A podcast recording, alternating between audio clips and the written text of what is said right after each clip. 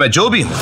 SRK, my reason of becoming an actor. Yeah, because he changed the game in the 90s. एक नया hero पैदा हुआ, शाहरुख खान। अपने fans की वजह से। फौजी सीरियल आया, वो पॉपुलर हो गया, तो मैं फिल्मों में इंटरेस्टेड था ही नहीं। अगर मेरे फैंस नहीं, तो मैं कुछ भी नहीं। तो मैंने करना ही नहीं चाहा। I love Shahrukh sir, seriously like. You are the biggest star. Shahrukh Khan और Shahrukh Khan. I'm not here to compete. I'm here to rule. ये लाइन किसने नहीं सुनी है ना? And he is actually ruling not just here but around the world. अब तो आप समझ ही गए होंगे कि मैं किसकी बात कर रही हूँ। Yes, शाहरुख खान। तो क्या शाहरुख वाकई इस दौर के लास्ट सुपरस्टार हैं? कभी ये ख्याल आता है कि वन डे आपकी ये शोहरत किसी और के नाम होगी, कोई और आपसे ज्यादा कामयाब होगा, कोई किसी और का नाम सुर्खियों पे होगा?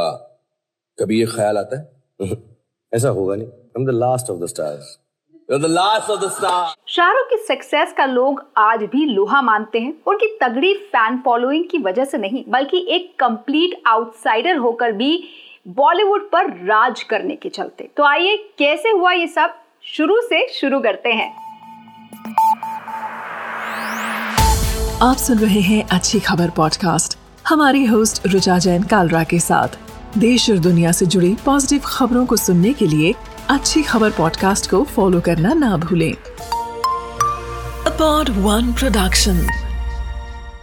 कहा जाता है कि शाहरुख कभी मूवीज करना ही नहीं चाहते थे। उन्होंने बैरी जॉन का थिएटर ग्रुप दिल्ली में ज्वाइन किया और एक्टिंग में कदम रखा। इसके बाद सर्कस सीरियल में काम किया और डायरेक्टर अजीज मिर्जा ने फिल्मों में हाथ आजमाने के लिए शाहरुख को काफी इंस्पायर किया। दिल्ली में मां के निधन के बाद शाहरुख ने फैसला किया कि वो मुंबई जाएंगे और बॉलीवुड में अपनी किस्मत आजमाएंगे।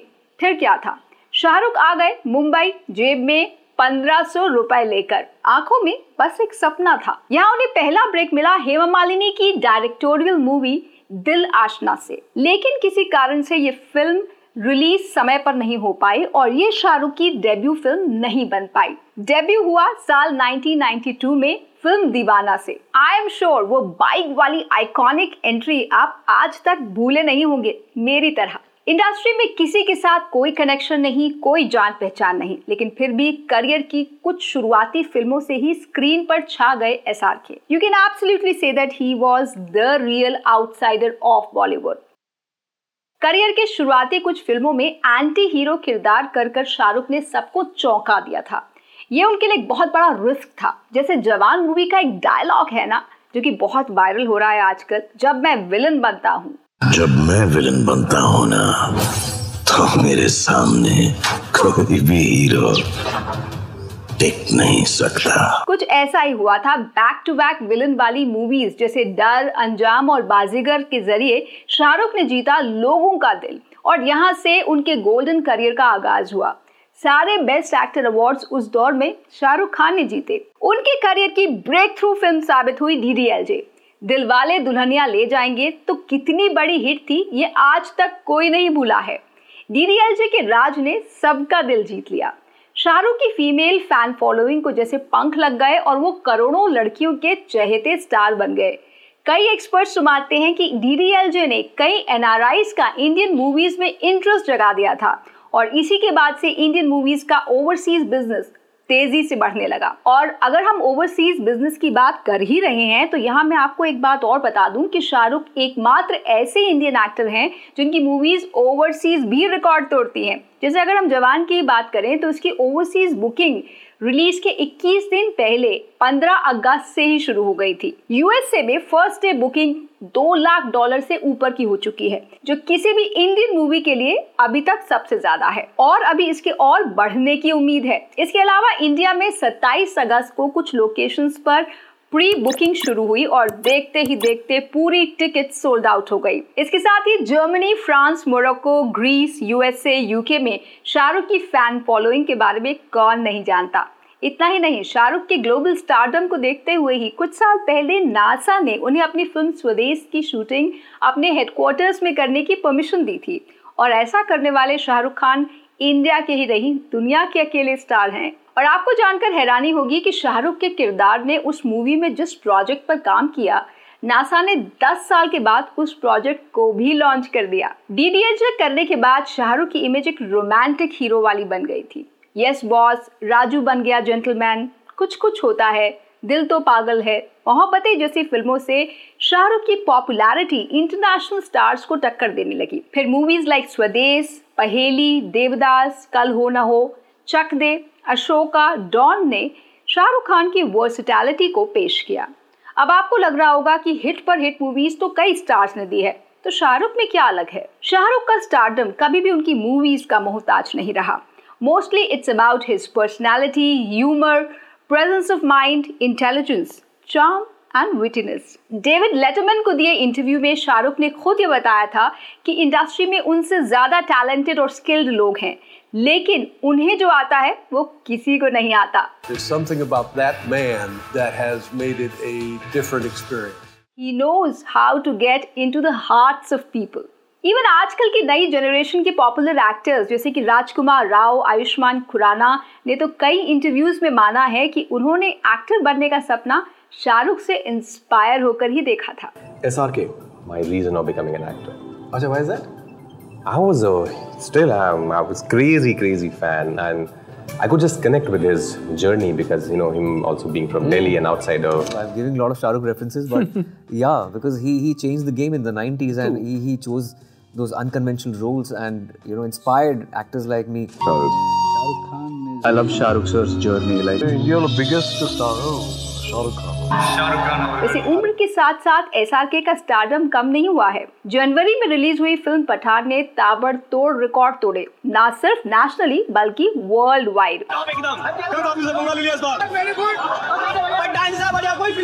और अब जवान ने रिलीज से पहले जबरदस्त बज़ बना लिया है। इस फिल्म के गाने जिंदा बंदा के प्रोडक्शन में 15 करोड़ की लागत आई, जिसमें शाहरुख के साथ थी 1000 फीमेल डांसर्स। रिलीज के एक ही दिन में इस गाने ने 46 मिलियन से भी ज्यादा व्यूज जनरेट कर रिकॉर्ड तोड़ दिए। SRK को हम लोग एक सुपरस्टार या बेहतरीन अभिनेता के तौर पर तो जानते हैं, लेकिन वो एक एब्सोल्युटली जीनियस बिजनेसमैन भी साबित हुए हैं।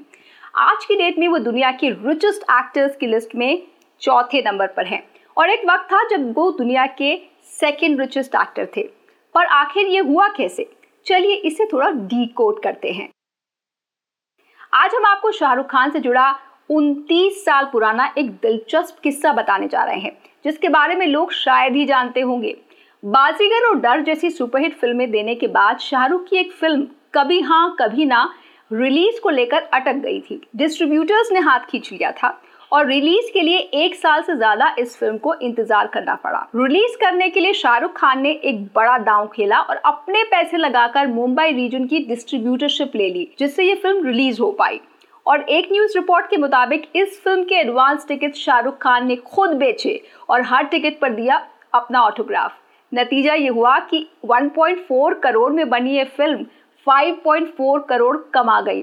अब आप इसे बिजनेस सेंस नहीं कहेंगे तो और क्या कहेंगे? बहुत कम लोग जानते हैं कि शाहरुख खान मूवीज की फीस नहीं लेते। उन्होंने अपने कई इंटरव्यूज में कहा है कि वो प्रोड्यूसर्स को सिर्फ ये कहते हैं कि आप पिक्चर अच्छे से बनाइए, कमाई हो जाए तो मुझे दे देना, बस पिक्चर अच्छी बननी चाहिए। इसके बावजूद भी एक वक्त ऐसा था जब वो दुनिया के 2nd रिचेस्ट एक्टर थे। चलिए इसे भी थोड़ा डीकोड करते हैं। 2002 में शाहरुख ने रेड चिलीज एंटरटेनमेंट के नाम से अपनी एक प्रोडक्शन कंपनी खोली और पहली फिल्म जो प्रोड्यूस की वो थी मैं हूं ना, जो कि एक बहुत बड़ी हिट हुई।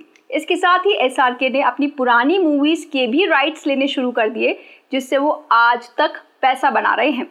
इतना ही नहीं, जब उनकी फिल्म रावण आई तो उन्होंने इसकी मार्केटिंग पर 52 करोड़ खर्च किए, जो कि एक बहुत बड़ा बजट था। रावण की मर्चेंडाइज से लेकर टॉयज, गेम्स वगैरह सब मार्केट में ट्रेंड करने लगे। इसके बाद शाहरुख ने रेड चिलीज VFX करके एक और कंपनी खोली, जो कि वर्चुअल स्टूडियोज और एनिमेशन सर्विस प्रोवाइडर है। इसे लॉन्च होने के साथ ही कुछ ही सालों में इंटरनेशनल प्रोजेक्ट्स जैसे कि life of Pi, the Martian, zero dark 30 जैसी शानदार फिल्में दी।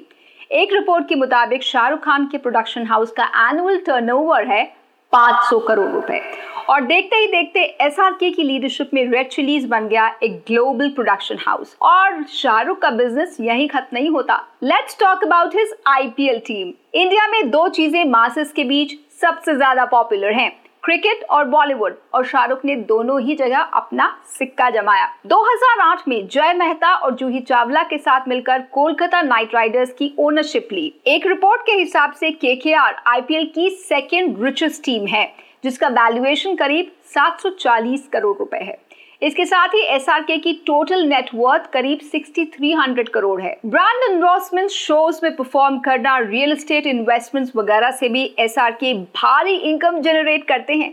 वैसे ब्रांड एंडोर्समेंट तो हर एक्टर करता है, लेकिन एसआरके की तरह अपने पैशन को मोनेटाइज करना हर किसी के बस की बात नहीं। एसआरके का स्टारडम उनके बॉक्स ऑफिस कलेक्शंस या उनकी मूवीज पर डिपेंडेंट है ही नहीं, और इसका एग्जाम्पल पठान ने दिखाया। बगैर किसी प्रमोशन या मीडिया इंटरेक्शन के इस मूवी ने तोड़ दिए सारे रिकॉर्ड्स, ना सिर्फ इंडिया में बल्कि ग्लोबली। और बगैर प्रमोशन के ही नई मूवी जवान का बस तो देखने लायक है। रिसेंटली टाइम मैगजीन की 100 मोस्ट पावरफुल लोगों की लिस्ट में शाहरुख खान थे टॉप पर, जिसमें Lionel Messi, Elon Musk, Joe Biden जो कि यूएस प्रेसिडेंट हैं, किंग चार्ल्स जैसे लोग भी शामिल थे, और उनमें भी किंग खान को टॉप पोजीशन मिली। इतना ही नहीं, एसआरके ने कई बेहतरीन इंटरनेशनल अवार्ड्स और रिकॉग्निशन भी हासिल किए हैं, including France's highest civilian honour. 25 साल की उम्र में शुरू हुआ शाहरुख के एक्टिंग करियर का जलवा 57 साल की उम्र में भी कायम है। 2 नवंबर को शाहरुख के बर्थडे वाले दिन मन्नत के बाहर का नजारा उनके स्टारडम की बस एक बानगी है।